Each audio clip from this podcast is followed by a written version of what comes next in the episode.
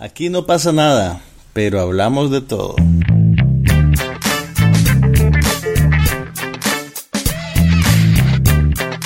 Un podcast sobre cine, TV, tecnología y todo lo demás.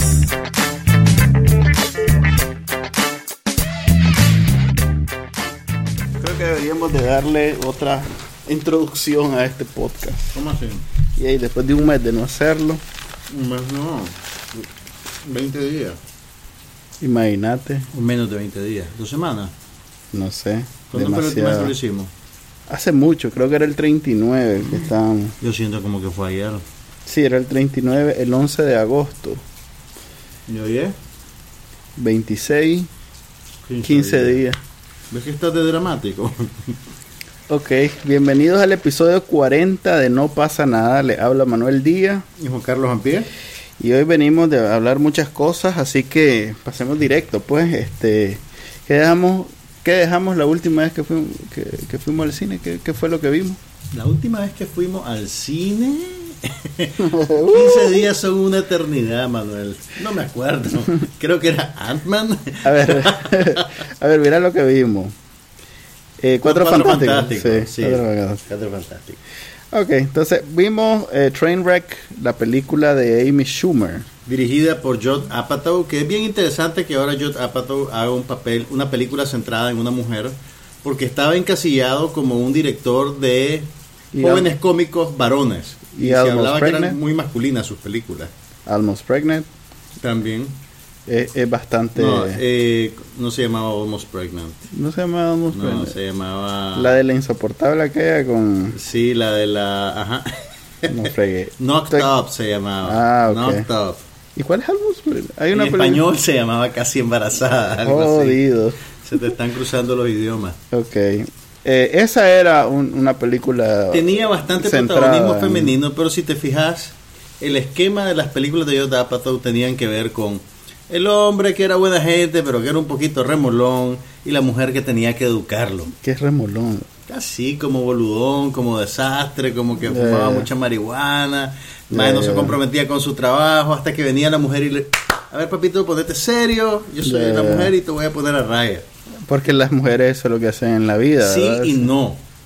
Y la prueba de ello... Ah, eh, ok, vas a defender ese estereotipo. No, estoy al contrario, demoliendo el estereotipo. Yo estoy planteándolo como que no es un estereotipo, pero está bien, Yo demoler creo, estereo- yo creo que las mujeres tienen derecho a no ser perfectas. A no vivir en función de estar educando a un hombre.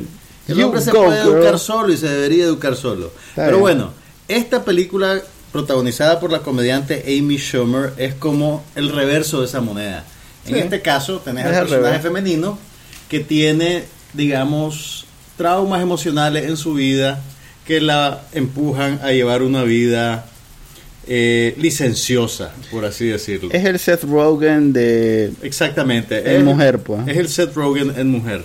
Sí. Lo que salva la película, creo yo, Ajá. es, o por lo menos lo que a mí me sorprendió, Ajá. es cuán buena actriz es Amy Schumer. Sí. Sí, a mí me pareció, la, la- mira, las partes más emotivas de la película, Ok. Eh, me sorprendió la calidad de su actuación y me sorprendió que pudiera cambiar el registro de la comedia al drama con bastante facilidad. Yo creo que por eso, la- pa- para mí la película funcionó por eso, porque logra manejarse entre dos aguas de una manera muy eficiente y convincente. Entonces, a pesar que a veces vos sentís que estás viendo una comedia eh, que está siguiendo los pasos de una fórmula, La humanidad de la actriz hace que todo se mantenga un poquito como fresco eh, e inesperado, o por lo menos a mí me tomó por sorpresa. Yo he visto algunos capítulos de la serie que ella tiene en Comedy Central, Que es que muy se llama Inside Amy Schumer, que es una serie de sketches, pues básicamente. Entonces, Sí, pero tiene unos muy buenos. tiene unos, no, definitivamente, tiene unos muy buenos. Por cierto, vos que has estado dándole seguimiento a la posible apertura de un Hooters en Nicaragua. Ala. Yo Lo pone que- como que todas las noches me, me acuesto Bueno, no, investigándolo. Bacanal Nica ha cubierto la, la- la noticia, ¿verdad? Ah, ok. Entonces, para la gente que cree que esa franquicia no, no, no objetifica a la mujer y no tiene absolutamente eh, nada Ah, reprochable, el- el en el segundo capítulo de Inside Amy Schumer, en la primera temporada, hay un sketch que revierte el género, y tenés a Amy con una amiga que van a almorzar a un restaurante que se llama Nutters, en el cual son los hombres los que están objetificados y los que tienen que, que, que ofrecérsele hacia los clientes a cambio de propinas y cosas. Sí. Y es, te digo, una crítica social demoledora y además que es muy divertido. Pero bueno, volviendo a Trainwreck, ¿qué Ujú. te pareció a vos? No la vimos juntos, no sé cómo te fue. Pues yo fui con la intención de ver una comedia y definitivamente fracasa como comedia. ¿Vos ¿no? crees que fracasa como comedia? Sí, ¿No no, te reíste? Nadie se... A ver, sí me reí un par de veces, pero me, reí, me he reído más en un capítulo de Friends, pues. Oh, no. Eh, este, no sé, eh, eh, Amy Schumer debería, eh, o más bien me esperaba por lo, por lo edgy, ¿cómo es la palabra? Por lo controversial que puede llegar a ser en sus opiniones y transmitirlas a través de la comedia. Me esperaba realmente, no eso, pues no, el, no los chistes gastados de Seth Rogen y de y de todas esas películas de Yoda Apatow que ya pues ya hasta me los espero, pues ya, ya sé que este es un recurso, un trope para que la escena que viene va a ser eh, exactamente lo que pasó. Entonces.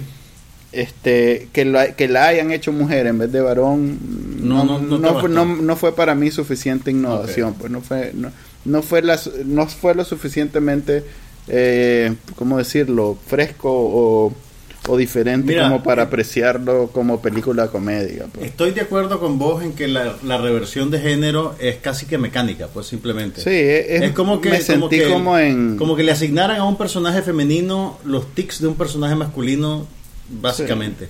Me Pero- sentí como aquella película que hicieron, este, me voy a meter a camisa de once varas porque son tres nombres. pensalo, pensalo. a ver, es Cameron Díaz con la, la de Married with Children, ¿cómo es que se llama? Que la acabo de ver en Family Vacation, qué horrible. Christina Applegate. Christina Applegate y son tres.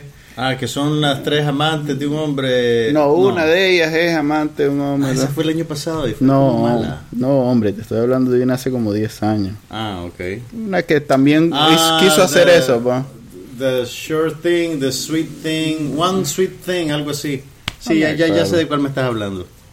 La cosa es que tratan de hacer, y también es, es como el, eh, eh, eh, la marca de este eh, Sex and the City, pues que Ok. es elevar a las mujeres, no sé si es elevar, Elevar la no sé si palabra. es la palabra correcta. Sí, pero. Digamos, de- encasillarla en conductas que comúnmente asociamos son- con hombres. Sí. Pues como ser promiscuo, eh, tener un montón de relaciones, miedo al compromiso. Exactamente. Ok. Todo- todos esos clichés que hacen a los hombres. eh, no a los sé, hombres en las comedias románticas comerciales. Así es. Eh, Pues yo, yo digo que es una forma de llegarle a un público muy poco sofisticado, pero que a su vez pretende ser sofisticado. Mira, entiendo, entiendo tu reacción. A mí me gustó más la película por la actuación de ella. Ah, no. A ver, como y comedia. risa, y me dio risa Ah. también, te confieso. Me reí un par de veces, pero como comedia mm, no la recomendaría. Yo sí. Pero como película drama ligera. Mira, yo romántica, se la, yo se la sí me pareció- por dos motivos. Es una buena puerta de entrada a el- la comedia de Amy Schumer, a, la- a ella como comediante.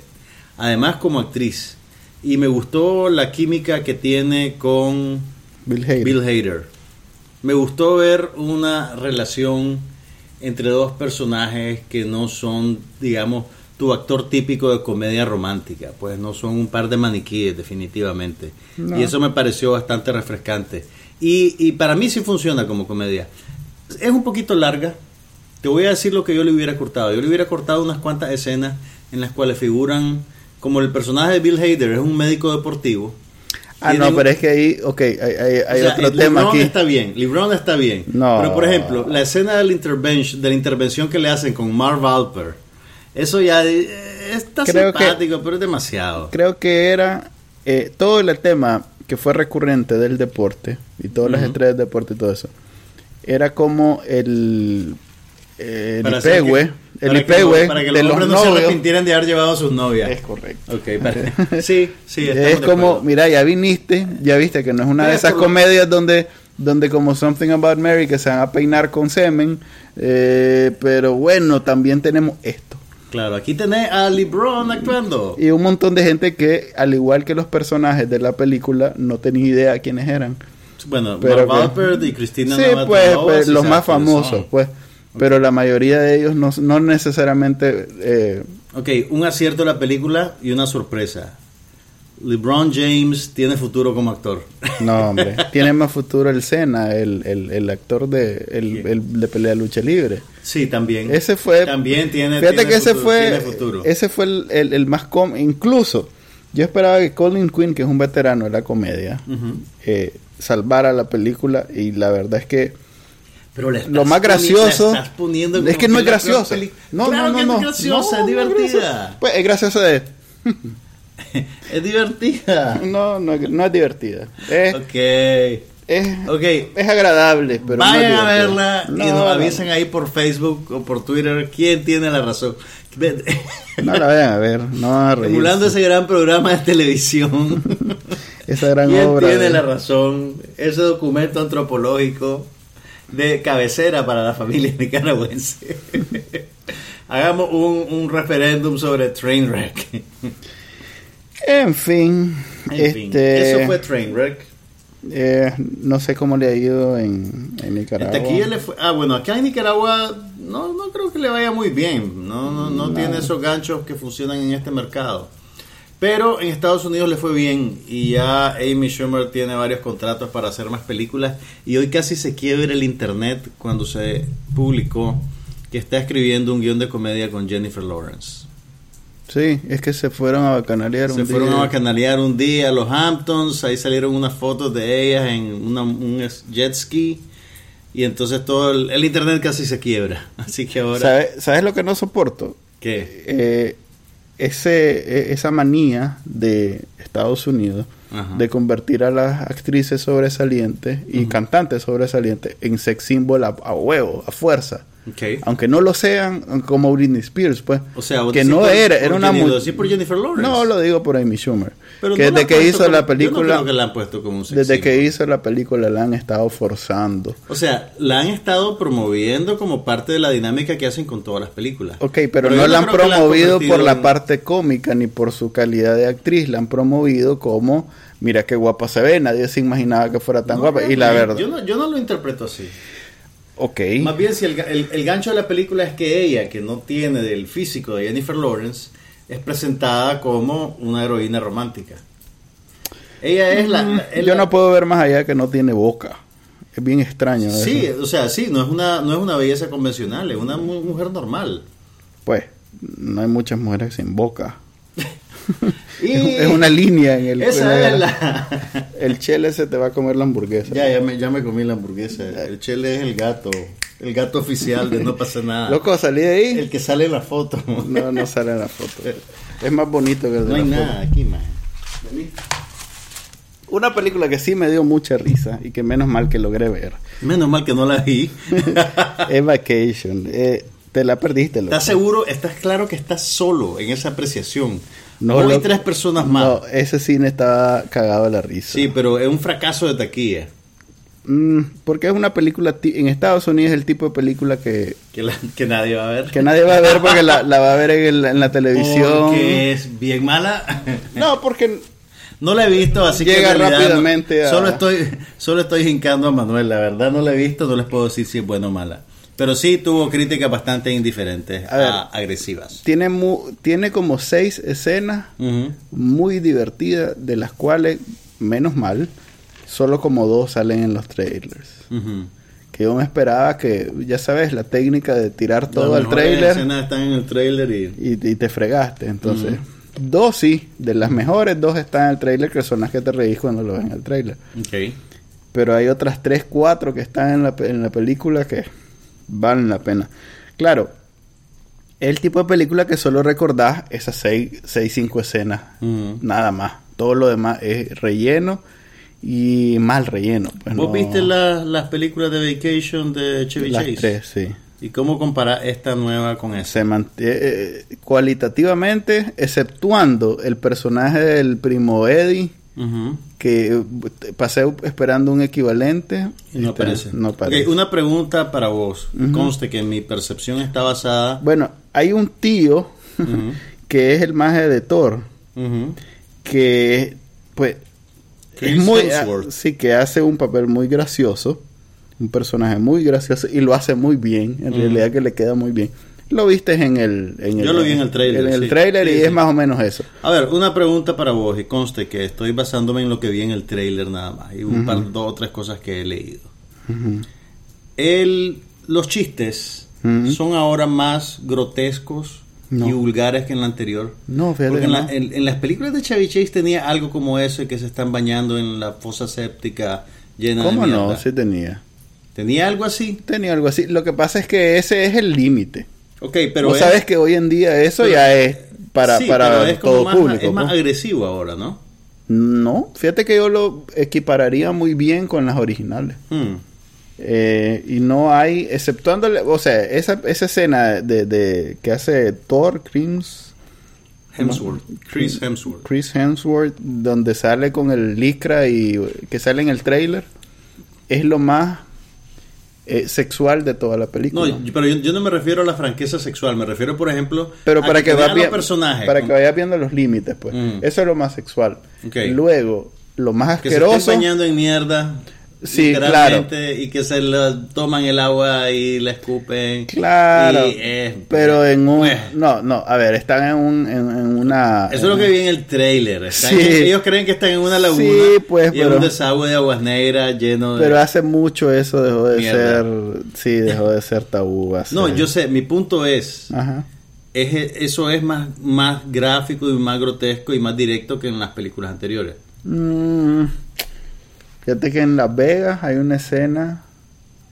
Fíjate que en la, eh, la- Ahora, Las esto- Vegas juegan mucho con este los tiempos, pues que... Sí. que las niñas, eh, por ejemplo, las dos adolescentes que ahora sale aquí, que es la Leslie Mann, la, la, Sí. la hermana mujer, Sí. Este, no sé si te acordás que, le- que se fue a bacanalear y que salió No, con no, no la vi, hombres. No la vi, no la vi. Eso en Las Vegas era más o menos... Ahora, yo, o sea, no, no, no es que estoy yo a punto de desmayarme en un diván porque sale un chiste escatológico en una película. Pero porque en realidad ya esto es como lengua franca, pues ya en casi Sí. todas las comedias comerciales, en Alvin y las ardillas, te acordás, pues no la vi, pero vi un trailer, No. la ardilla se come, No. hay, hay mucho humor basado Ahí- en que ahí no tengo nada que decir. literalmente salía en el trailer, Está solo ahí, en el trailer, los ojos y no lo y era una película animada para niños, entonces ya es la última frontera, pero mi pregunta es. ¿vos no detectás en ese tipo de chistes en los cuales el personaje protagonista es rebajado? Porque pues poner a alguien a comer mierda, aunque sea en el plano de la ficción, es una cuestión humillante. ¿No detectás algo como agresivo en someter a tu protagonista a una vejación de esa naturaleza y ofrecerlo para el escarnio del público? Supongo, pero no es ese el tema de esta. Por ejemplo, en esta película no lo es. Es más, es muy fi- fiel al, al- a las películas originales. ¿Alguna vez leíste el artículo original? Hay un artículo. Mira, el, el origen del National Pues, Lampoon's Family Vacation. Tal vez tenía como cinco años. No, yo creo que no habíamos nacido. Sí.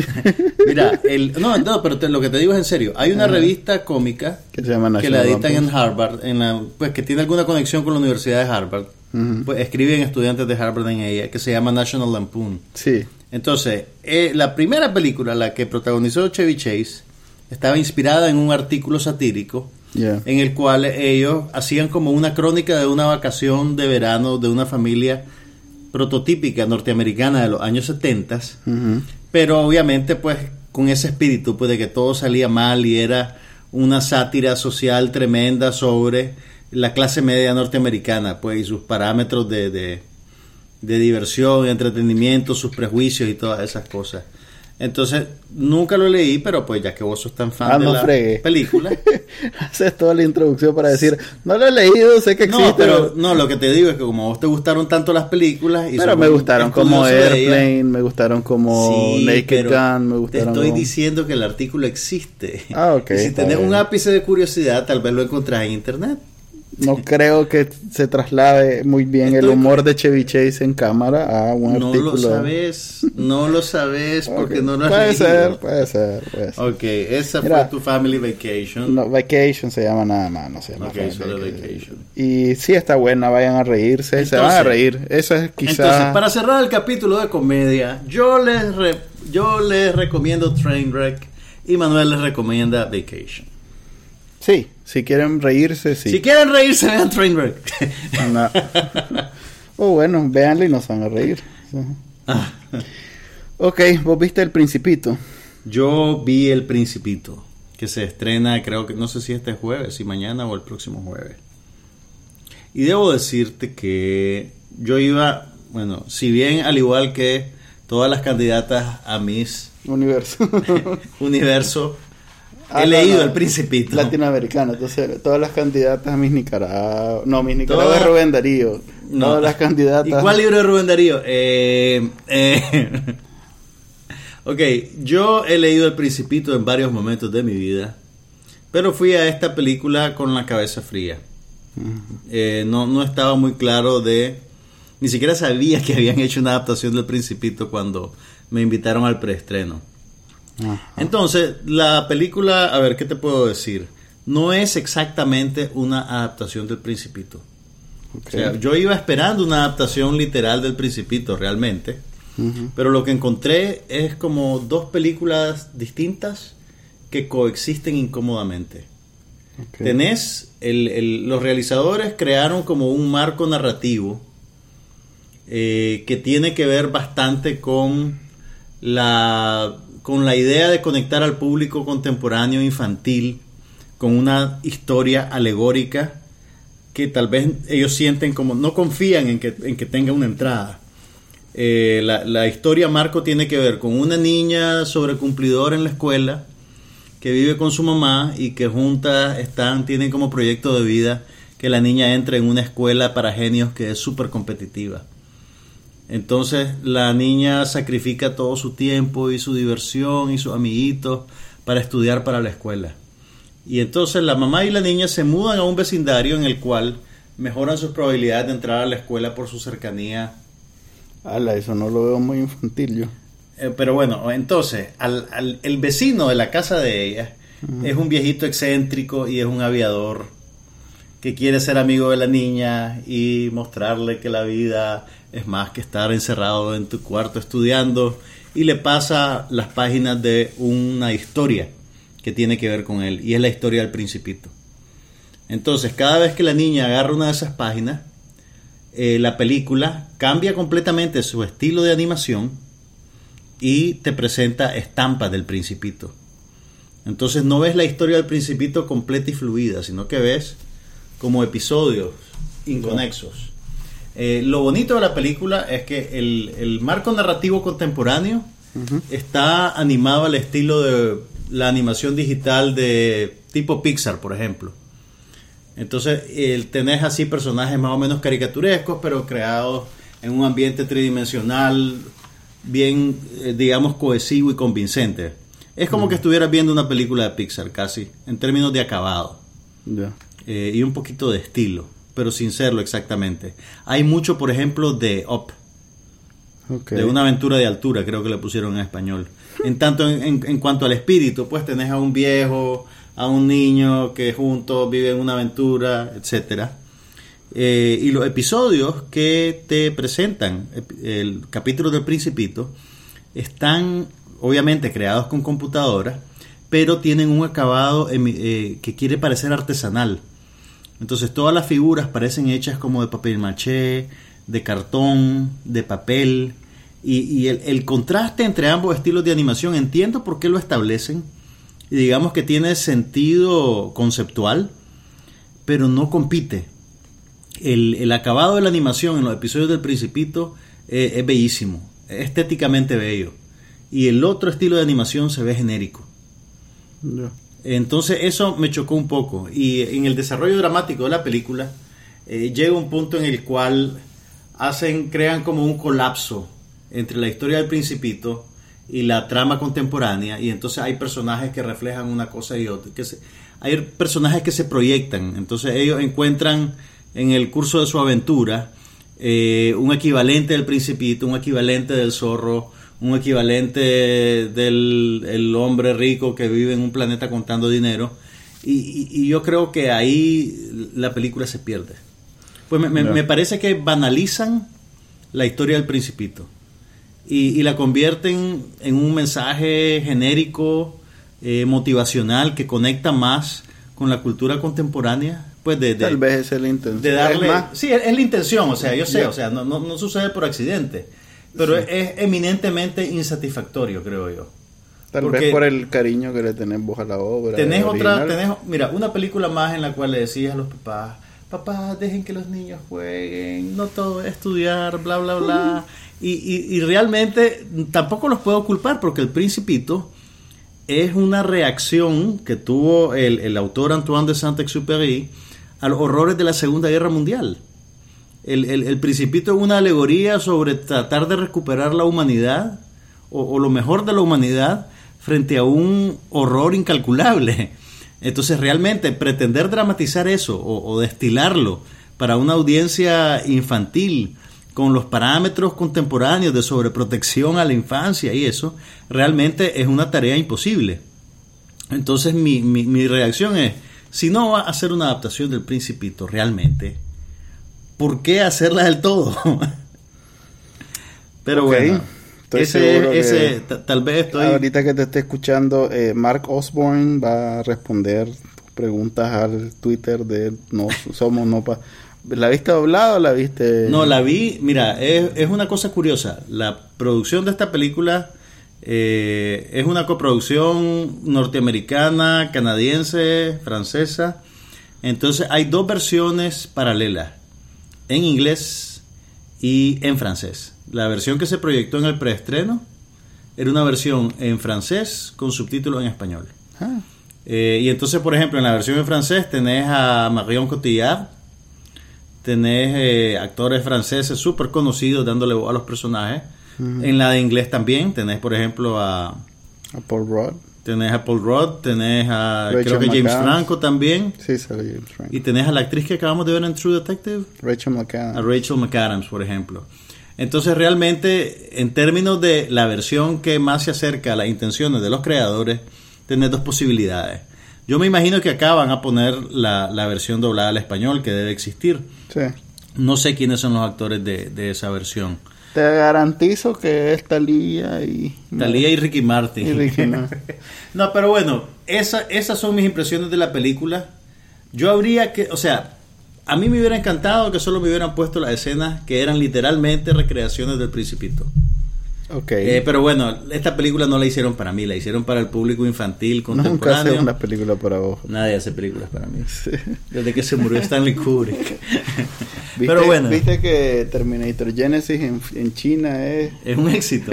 es- ya es la tercera película del año. Gracias No. a la, sí, gracias a los chinos. Solo por eso no van a cancelar la secuela.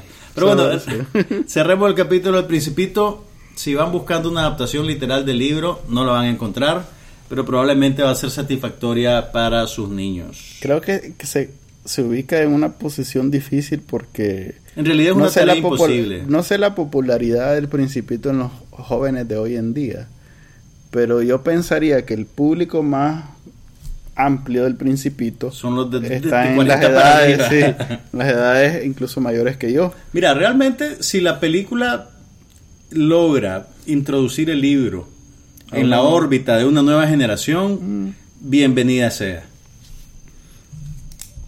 Ok, eh, cortamos, tele- ¿cómo se llama? ¿Cortamos cine o, o querés hablar de los 33? que Tenemos que hablar de los 33 porque es una película que tenés que ver, Manuel Díaz. No me digas. Te voy a... Bueno, los 33 Estoy es... seguro que está siendo irónico. No, no, no, no, vas a ver que no. Vas a ver que espérate, espera sentado. Espera sentado. serio. Los 33 es una película que recrea la gesta heroica de 33 mineros chilenos que permanecieron sepultados en una mina hace 5 años. Eh, fue una historia que le dio la vuelta al mundo, que tuvo monopolizada la atención de todos los canales de noticias. eh, que tuvo un final feliz, lo que ciertamente supone un problema para una película en la que ya sabes cuál es el desenlace. Tan reciente, además. Pero bueno, eh, la película está dirigida por una mujer, por la directora Patricia Regan, me imagino que es mexicano-americana, y ya vimos de ella un trabajo en el cine, ella es la misma directora de Bajo la misma luna, ¿te acordás de Bajo la misma luna? También en inglés. Under the Same Moon, es aquella película con Kate del Castillo y Ah, Eugenio sí. Derbez Sí, sobre sí. una madre y un niño Ah. separados por la... Es un melodrama, Ah, era un melodrama satisfactoriamente producido.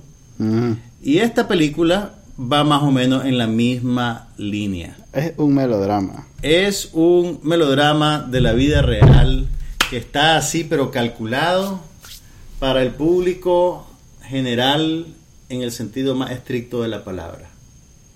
Eh, sin embargo, hay varias... Es un crowd pleaser. pues. Es un crowd pleaser totalmente. Ah. Y además, pues... les vaya bien. Es lo que pasa cuando vos adaptás una historia de la vida real y querés que le llegue al público más amplio posible.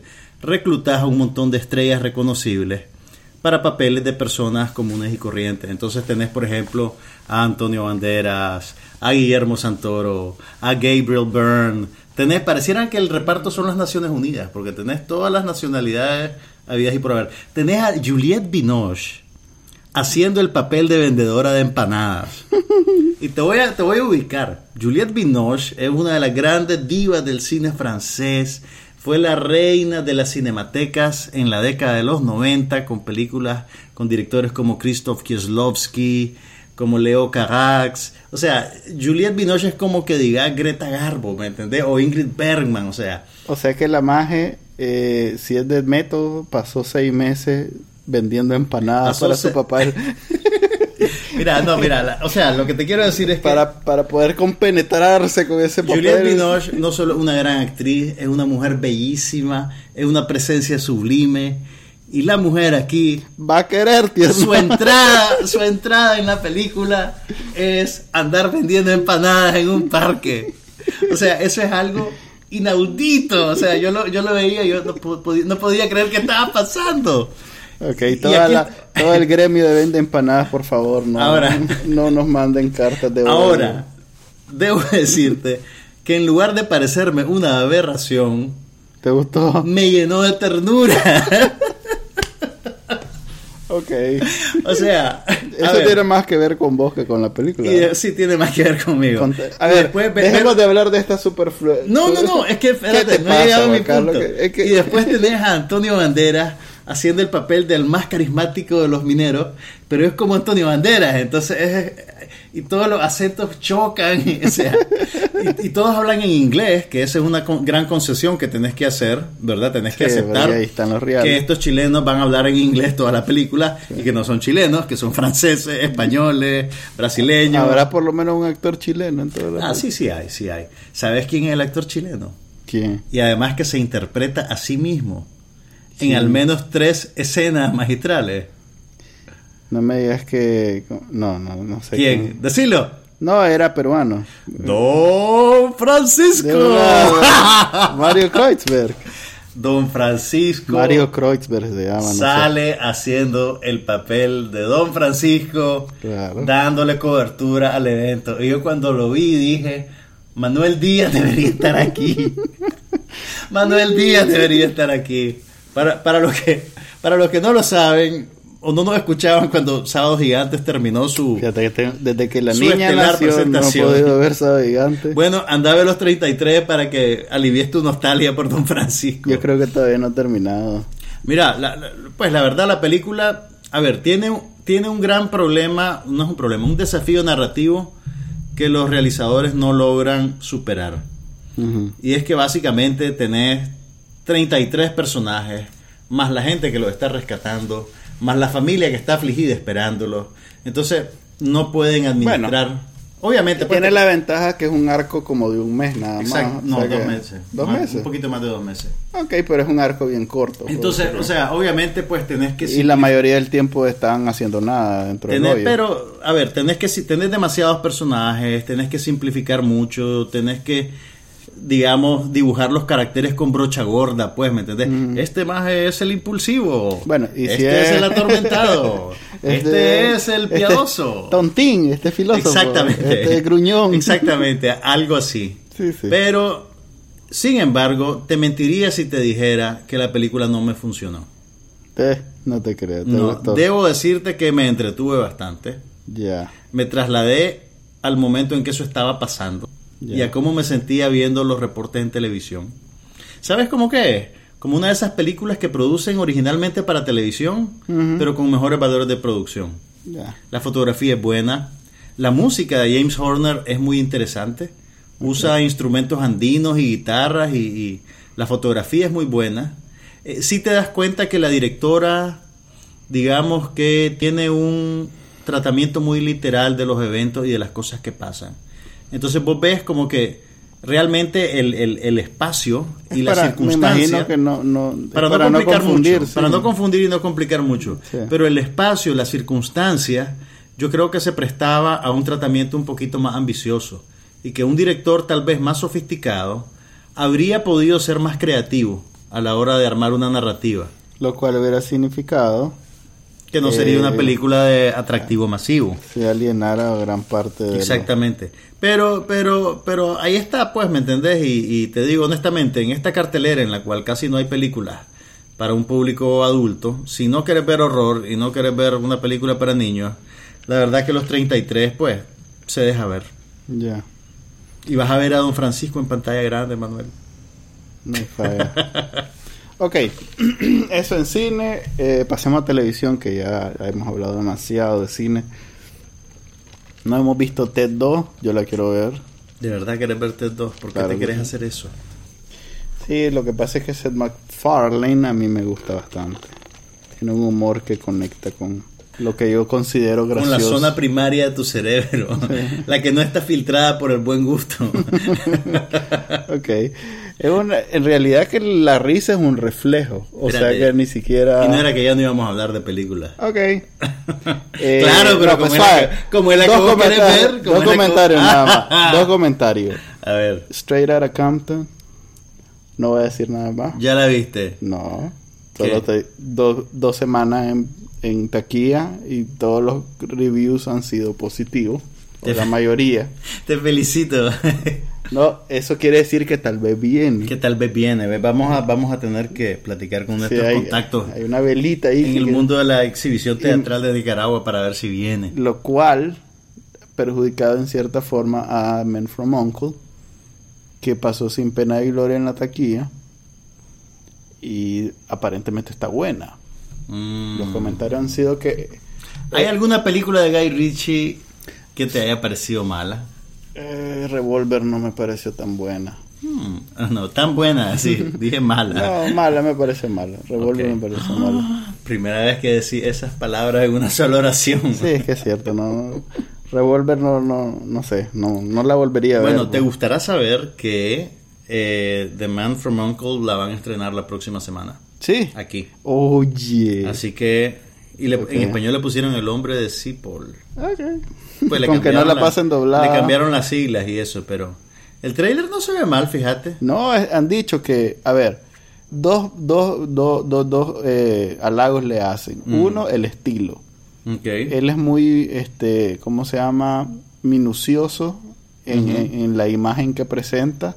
Y aquí es donde es- más se luce, pues, porque Vaya. como es el estilo de los, eh, ¿cómo se llama? De los espías de James Bond, inspirado en todo eso. Además que todo el look. y los tres sea, actores son como Una, una, una pregunta para vos. No sé si, no sé si, si ya lo sabes. Ujú. Eh, Vos sabés que esto está basado en una serie de televisión que fue bien Sí. popular en los 70, en los 60 o los 70. No fue, ni siquiera fue bien popular, fue una, era serie, de normal, pues. Era, una serie de culto realmente. Mm, más o menos. Se- Según tengo entendido, porque no estaba vivo en la, en la- en la época, en realidad que si la comparas con Misión Imposible, que es una serie normal, No era Misión Imposible, pero tenía su público. ok, pues Entonces, para me- que no la hayan cancelado en el primer Sí. capítulo tuvo que haber tenido.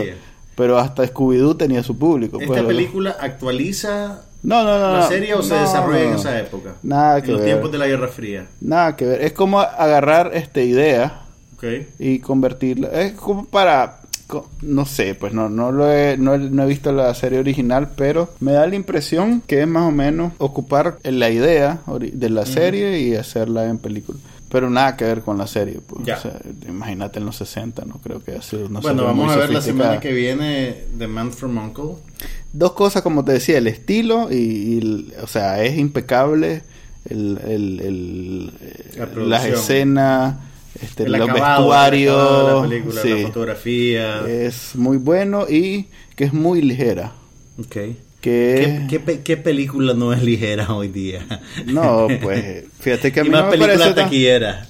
A mí no, eh, a ver, este, ¿cómo se llama? La que vimos al comienzo del año, la de acción. Una, una de todo el año.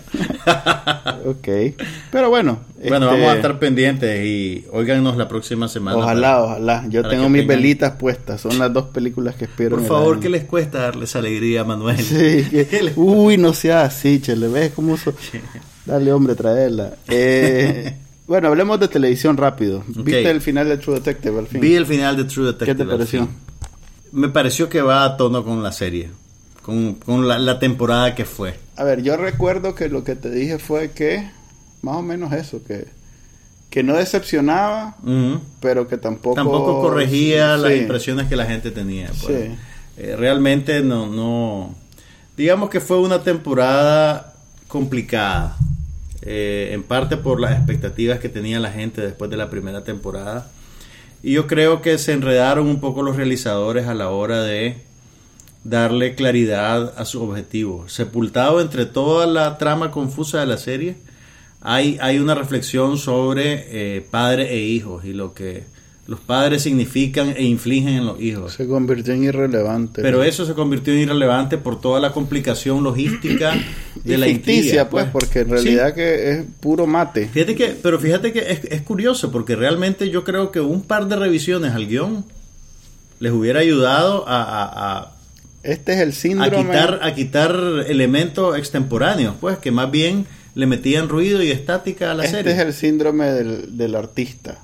En el sentido que. Le dieron carta blanca, nadie Sí, le este dijo que maje, no. Si alguien se hubiera puesto minucioso con el, el, Con el- el- el guion de la, de la primera, probablemente nunca hubiera salido al aire. Sí. Entonces dijeron, ok, o como el maje la pegó con la primera, le dijeron, mira loco, anda, lo que querrás. por eso, por eso mismo, pues, o sea, como dijeron, como de todos modos la primera nunca nadie le hubiera dejado pasar, tal vez esta es parte de la misma genialidad Claro. y haga- dejémosla pasar y... En, en este caso, el, el artista es el creador de la serie, Nick Pizzolato, que además tuvo las riendas pues, de esta, porque en la primera temporada, digamos que tenía su- su- sus intenciones estaban condicionadas por el hecho de que tenía un solo director para toda la serie, que era Kari Joe Fukunaga.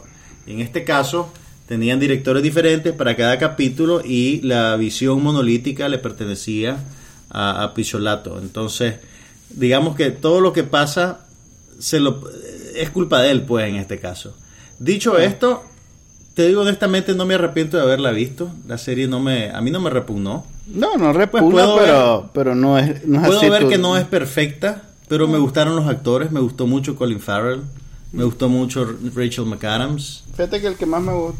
A ver, yo iba con muchas expectativas de ver a Vince Vaughn haciendo un papel... Fíjate que Vince Vaughn me gustó, con todo y que vos lo ves que a veces peleaba con los diálogos, porque Me son sentí- diálogos muy floridos. Me sentí que le hizo falta, fíjate. Te sentiste que le hizo falta. Necesita aparecer en algo un poquito más oscuro, tal vez en alguna de Kurt Sutter. ¿Sabes quién es Kurt Sutter, verdad? El- el- no, pero lo que, lo que querés decir es que tenía que ser un malo más malo. Yo creo que no. No, tenía que ser una historia más oscura. No, él no. Él probablemente hizo el, el papel que estaba esperando que hiciera. Sí. Pero al ser una historia tan dispersa y tan este enfocada Tan en los giros, Había demasiado. esta es, es había más- demasiada información. Sí, es más eh, eh, el, el problema de cuando te enfocas más en la forma, o sea que en cualquier momento va a haber un giro y que la historia va a cambiar totalmente la y no sé estructura, qué. la estructura, más que la forma estás hablando de la estructura. Ok, en la, en la estructura perdés de vista el fondo y quedan personajes hasta cierto punto bastante, este, eh, ¿cómo se llama? Subutilizados, Lo contrario a profundo. Superficiales. Crean, terminan siendo personajes superficiales porque Mira, no, no hay espacio para, para, ellos, para, darle, ellos. darle atención. Así Mira, es. por ejemplo, yo me quedé con ganas de que se explotara más a Kelly Riley, a la actriz que hacía el papel de, de la, esposa, de Vince Vaughn, sí. que hizo un papel extraordinario en Flight, en aquella película con Denzel Washington. Ah. Era aquella, eh, una stripper alcohólica que Sí, sí, se enredaba con él en su proceso de, de caída y, y ascenso fuera del alcoholismo. A mí me parece que esta mujer es una actriz buenísima y que ha sido desaprovechada, pues. Y, Y a mí me parece serie que en esta serie Vince Vaughn hubiera podido dar mucho hubiera más. podido haber dado más probablemente. Ahora, vas a ver True Todavía no sabemos si va a haber un True Detective 3. ¿Lo verías? Sí, lo vería. Sí, lo verías. Y ahí estoy viendo Falling Sky, ¿no? Cierto, sabe- sabemos que vos pones la barra bien bajo. Sí, en, en agosto la cosa es bien dura. ok. Ok, otra serie que terminó fue Aquarius. Y debo decirte que en los últimos tres meses he estado viviendo una mentira. Es mala. No. Pues, la mentira es que yo... ¿Vos crees que era buena? No, NBC anunció al principio que iban a poner toda la serie Ah, un sí, solo vos habías dicho. y que iba a ser una serie contenida en sí misma. O sea, no. iba a durar 12 capítulos y se acabó. Entonces yo esperaba una cuestión cohesiva, cerrada, y ha venido el último capítulo. ¿Y qué has de creer que dejaron como cuatro tramas inconclusas, cliffhangers por todo lado, y después de que, de que yo me quedé, y de ahí no se acabó la serie. Me fui a chequear primero si en efecto era el cierre de temporada, porque dije, no puede ser. Tiene que haber otro capítulo o dos capítulos más, porque era un montón de tramas la que quedaba inconclusa. Y he descubierto que en algún momento de los últimos tres meses anunciaron que no, que la serie había gustado mucho y que la iban a renovar una temporada más. Ese es el problema de, la, de las series de, de Network. Que Son unos están sujetas totalmente payasos. al- a, a los reales. Ahora, eso supone un problema existencial. Porque no estabas dispuesto a ver una segunda temporada. No, porque si le va bien a los X-Files, que vienen el año que viene, Ah, va a tener que dividir su vamos a tener tres agentes del FBI o de la policía interpretados por David Duchovny al mismo tiempo. ¿Por qué? Vamos a tener a Hodiak de Aquarius, a Mulder de los X-Files y a Dennis Denise del FBI en Twin Peaks. Mm, Esto vos no lo sabías, pero David Duchovny, ya decía yo. Había muchos episodios sin hablar de, de Twin Peaks. David Duchovny, su primer papel importante en televisión fue en Twin Peaks como un agente del FBI que era eh, travesti. travesti. Va a tener que Entonces, ver, en alguna escena aparecía como Dennis y en otras escenas aparecía vestido de mujer y se llamaba Denise. Y, y era, o sea, el, el chiste era que, que todo el mundo interactuaba con él normalmente y nunca nadie hacía alusión a que, a que había, pues se había cambiado de, de ropa y de nombre. Cada vez que hablas de Twin Peaks me dan menos ganas de verlo. Bueno, vos te lo perdés. Entonces, tal vez técnicamente van a ser cuatro, si hacemos de cuenta que Dennis y Denise son dos personas distintas. tan, tan, tan. Tan, tan. Entonces, eso me pasó con Aquarius. Ok. Entonces, la serie es medio, medio desastre, medio indisciplinada, o tal vez es que me siento quemado por lo que hicieron con el cierre. Pero voy a ver la próxima temporada, el año que viene. Eh, ¿Qué te puedo decir? Soy débil. Ok. Dejemos de hablar de la, la- la serie de niños y hablemos de la serie del año. ¿Cuál? Mr. Robot. Yo sé que vos no la has visto. Sí. y ese es tu problema y tenés Pero, que lidiar con mira, él. a ver. Yo tengo mucho problema con ver las series de procedimiento. Ajá. Porque a los cinco minutos ya, Ya sabes ya estoy es esperando. He visto tantas. que ya sabes lo que viene. ya sé lo que viene. Y, y va más allá a todas estas series que tratan de este confundir mucho la trama y que no sé Mm. qué. Tiene que ser un True Detective donde da igual de todos modos. Que lo que importa Como es para no estar adivinando. El ambiente, la atmósfera, Y que la lo patología de los personajes. Y que lo confunden tanto solo por confundirlo que ya, ya te vale. Ya, sí, pues. ya te vale. Ya. ya. Sí, hombre, ok. Ya te dicen, y esta es mi prima, Sí, que igual. también es mi novia. Sí. Entonces, ah, ok. ok, Mr. Robot me tiene dos capítulos y no a mí. tiene al público que Ajá. cada vez es mayor. Ajá. Dos capítulos hablando con la televisión.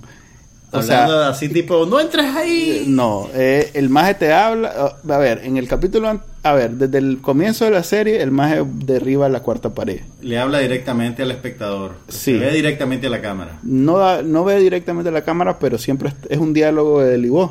Entonces, en algún momento. Vos le estás hablando a la televisión. Oíme. Literalmente le, le hablas a la televisión. No, oíme. Él te habla a vos y vos tenés, lo escuchás como él y no como el personaje. pues. Ok. En algún momento se sale de la historia de la serie Ajá.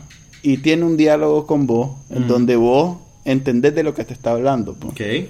A ver, te, te lo pongo de esta manera. Sin decirte nada, Ujú. en algún momento de, del- de la serie, tal vez como en el segundo o el tercero, muchas de las cosas que él te dice, pues yo cada vez que quiero hablar de esta persona le digo tal persona, tal forma, Ujú. Eh, en la conversación que tiene con, las, con, con otros Te personajes, involucra. no, les comienza, digamos, como que a mí este maje, en vez de llamarle Carlos, me gusta llamarle Charlie. Y al suave va introduciendo que le dice Charlie en la vida real. Ok. Lo cual vos tenés que hacer la deducción que te está contando en vez de que lo estás presenciando. Ok. Eso te lo tenés que estar recordando en todo momento. Ajá. Porque pues vos estás viendo como... es como lo que hace como- Frank Underwood en House of Cards. No, porque este maje... eh, Frank Underwood en House of Cards es como... este Vos estás viendo mi obra. O cómo Sí, decirlo. pero él te interpela directamente, aunque los otros personajes no saben Sí. que vos estás ahí, te voltea a ver y te dice, esta magia no sabe nada, Sí, cuando pero- salga de aquí la voy a... Pero ahí sos, Correr. sos el, testigo. esa fue, esa fue mi imitación de Kevin Spacey. Ok. este, ahí, ahí la voy a repetir cuando la esté editando La puedes, la capítulo. puedes poner en un loop. Así, ok, eh, ahí sos un testigo de una escena que está ocurriendo y el madre detiene el tiempo. y es, es un poquito un artificio, pues. Sí. Aquí es. Vos en algún momento llegas a la conclusión que el madre te está contando lo que está pasando y no que lo estás la viendo. voy a ver, me convenciste, la voy a ver. Ok, la cosa es que eso que pasa al comienzo, te vas como sentando la base para lo que está pasando ahorita. Ok. Entonces, los dos últimos capítulos han sido tipo el final de Six Sense y de. O sea, con grandes giros. con unas cosas donde Con revelaciones que te obligan a reevaluar todo lo que viste desde el principio. Sí, al punto que estoy por volverla eso- a empezar a ver otra Eso a vez. veces es bueno y a veces es malo. A ver, Eh, te es estoy hablando del es capítulo bueno- de la semana bueno- anterior. Es bueno cuando te revela nuevos niveles de significado y de narrativa. Es malo cuando parece ser algo eminentemente arbitrario. No, esto es otro nivel, como te digo, es otro nivel. Él se da cuenta al mismo tiempo que vos, es parecido a Fight Club y te revive. Spoilers. Spoiler. No, es, es bastante evidente desde el comienzo que tiene mucho que ver con Fight Club. ok. Pero eso te estaba hablando en el capítulo anterior que yo me quedé, no jodas. Y ahora hubo un Y otro no capítulo- jodas encima del no jodas de la semana pasada. Sí. ¿Cuántos capítulos le faltan? Son 10 capítulos y este era el último. El que sea, el que, está, suspendieron el que está suspendido ahorita, de suspendieron la presentación del cierre de temporada de Mr. Robot porque Tenía aparentemente tiene una escena violenta que es- se parece a lo que sucedió hoy en la mañana en Estados Unidos. Eh, un hombre mató a una periodista y a un camarógrafo mientras estaban grabando un segmento que se transmitía en vivo en una estación de televisión. Entonces, por sensibilidad, la- los directores de USA Networks decidieron aplazar el estreno de ese capítulo, creo que una semana, ¿verdad? No sé, no han dicho. Pero Bueno, entonces bájate, todavía vas a quedarte en suspenso un ratito más, pues. Y, ok, voy a verla, voy a ver Mr. Robot. No sé cómo, no sé qué hora, pero lo voy a hacer. te garantizo que en los Emmy del próximo año este Va a man va a arrasar. arrasar. Arrasar. No, la- realmente la serie ha tenido muy buena recepción. He visto varias reseñas positivas, además Mira. de la tuya, y todas son muy, muy entusiastas de la serie. Y, y no solo el, el aspecto mero entretenimiento, que en efecto es muy bueno, y la historia y no sé qué, pero la atención a los detalles es Ujú. tipo Mad Men, nada más que en la cultura del, de Me los hackers y me lo demás. voy a verla. Pues es algo que tal vez no todo el mundo va a apreciar, Ok. pero vos vieras todo lo que utilizan en, la, en la serie. Que, que Después, es en la vida real. en, en la- en internet todo el mundo hablando, no, ah, eso lo tenía yo como, como recurso así que na- no mucha gente lo conoce. Pues. O sea que en realidad que te abre los ojos a un mundo. Y hablando de series nuevas, también se estrenó Fear the Walking Dead, el spin-off de The Walking Dead, eh, que dramatiza el inicio de la plaga zombie en la ciudad de Los Ángeles. ¿Viste el primer capítulo? Sí, lo vi, pues no, no lo vi el estreno. Creo que fui la única persona en el planeta que no vio el estreno porque rompió de- todo tipo de récord. En, Lo viste despuesito. Sí, lo vi al día siguiente cuando ya... Ok, yo no he visto un solo capítulo de The Walking Dead. Sí. en ¿Debería que- ver Fear the Walking Dead? ¿Cómo Sí. va a cambiar mi, mi reacción o va a afectar mi apreciación de la otra si la veo después? Mm, no, son dos cosas diferentes. Mira, Walking Dead tiene eh, a su favor, o quizás el secreto del éxito, es que vos la ves pensando que estás viendo una serie de zombies y en realidad estás viendo una serie sobre eh, hasta dónde está dispuesto a llegar el ser humano en, Para sobrevivir. para sobrevivir en, en circunstancias adversas. así es. Mm. Este es otro otra Otro serie. Esta es realmente la historia de cómo, cómo pasa pues lo de los zombies. Y eso es lo que tiene eh, conectado o, o entusiasmado a todo el público de Walking Dead. Que si bien es una trama de fondo en la serie original, en esta está en primera plana. Entonces, eh, no estoy seguro que una vez eso sea satisfecho, esta serie se, se sostenga. Porque por mucho que le están tratando de dar profundidad a los personajes, o sea, en la anterior, en la otra, te los introducen bastante eh, tipo, tipo guion de serie. Pues este, el que va ahorita caminando es negro, eh, es urbano, es no sé qué, Ya, le gusta el rap, prototípicos. sí. Ok. En este va un poco más allá, o sea, ves a la mujer que es chela, pero en por realidad cierto, es... la, la actriz es Kim Dickens, que fue excelente en Gone Girl, fue muy buena en la última temporada de House of Cards y además creo que también salió en Treme, la, la serie de HBO. Ah, la serie HBO que sobre nadie New vio. Después Sí. del Katrina y tuvo muy buenas reseñas.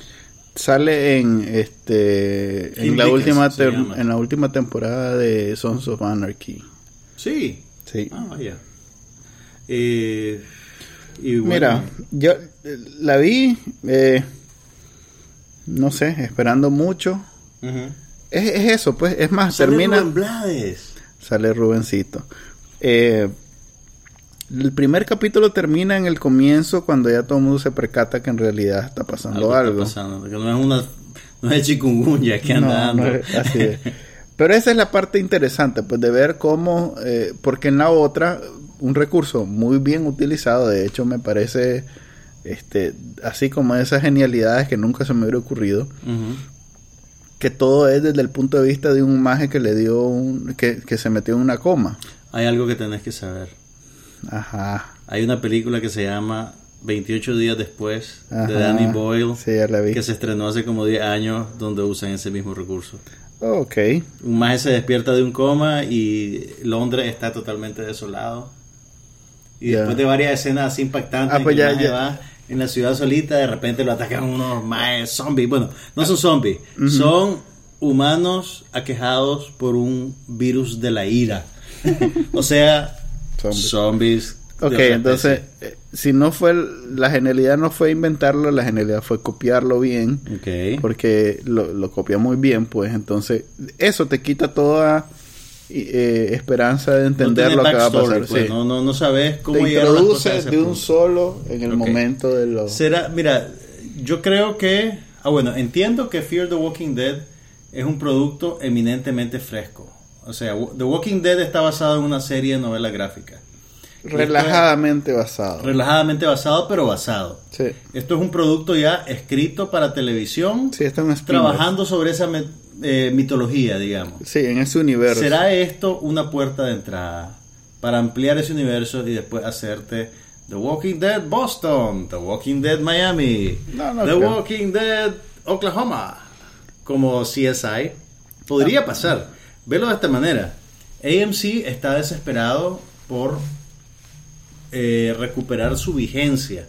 Se le acabó Mad Men, que les daba bastante que hablar. Tal vez no tenía los números de Walking Dead, pero les daba, digamos, cobertura sustancial. Sí. The Walking Dead técnicamente ya está enveje- envejeciendo y necesitan sangre nueva. La última temporada fue excelente y tuvo buen rating, o sea que el envejecimiento... ¿Pero cuántas temporadas llevan ya? Entiendo lo que me querés decir y sí, yo también la veo. Todo el mundo sabe que MC necesita otro éxito aparte de Walking Dead. Sí, sobre todo porque hasta USA ahora tiene éxito. USA tiene Mr. Robot y se le está robando, digamos, la conversación.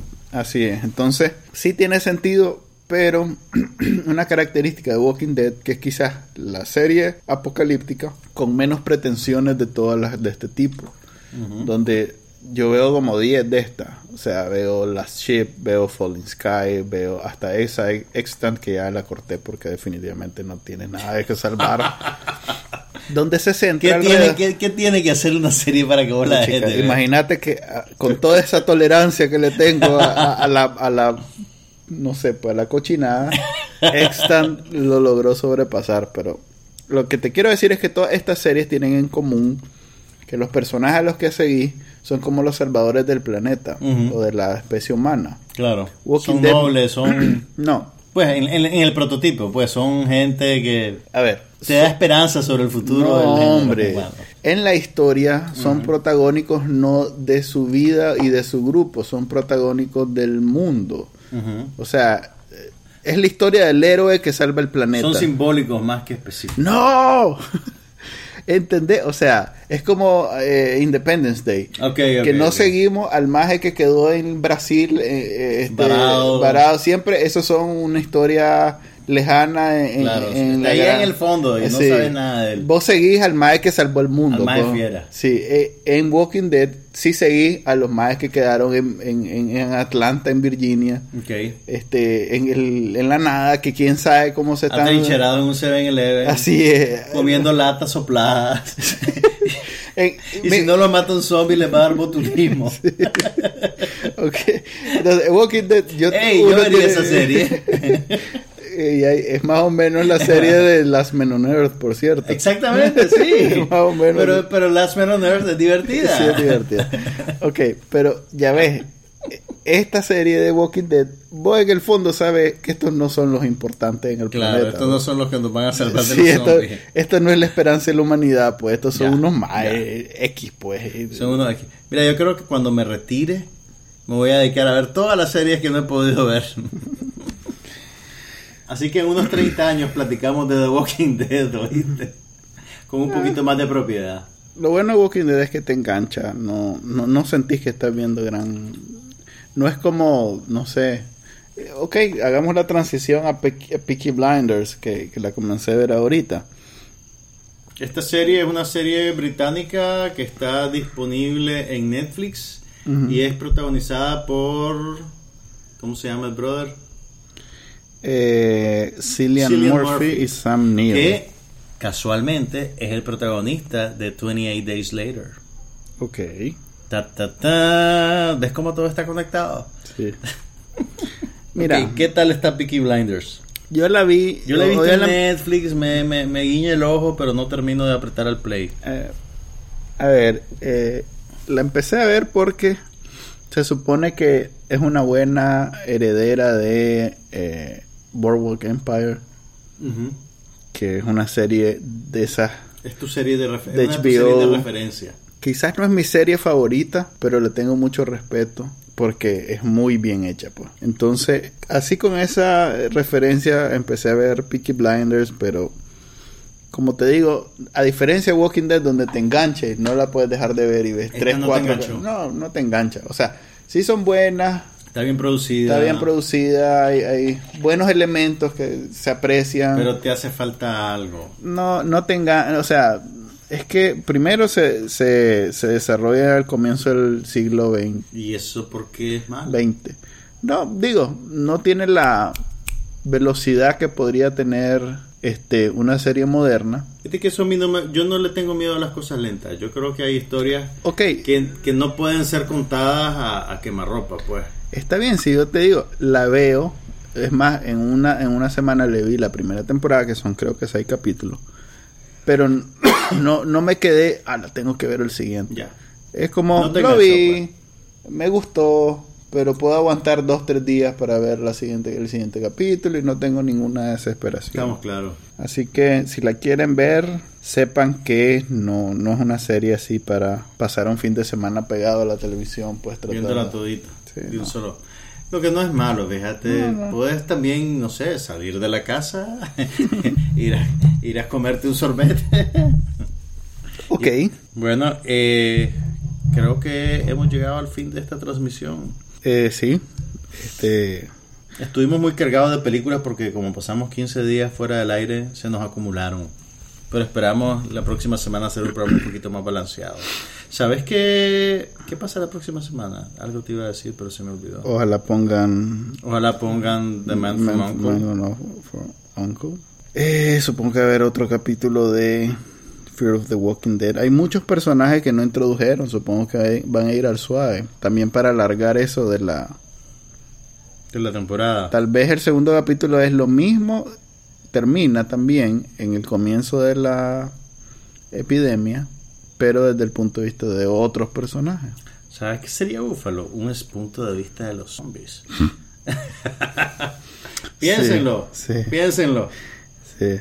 Bueno, se despide de ustedes Juan Carlos Ampié. Y Manuel Díaz, este fue el episodio número 39. Ya saben que pueden ver, no 39, no 40. 40. Ya saben que pueden ver, eh, oír, mejor dicho, este y todos los episodios, los otros 39, en somosnopasanada.com o en nuestra cuenta de Twitter Somos No Pasa Nada o en nuestra página de Facebook Somos No Pasa Nada. Y no está de más que lo vean, porque todas nuestras valiosas recomendaciones de cine y televisión están siempre ahí esperándolos en el éter, en el internet, en Netflix, en todas sus fuentes favoritas de contenido.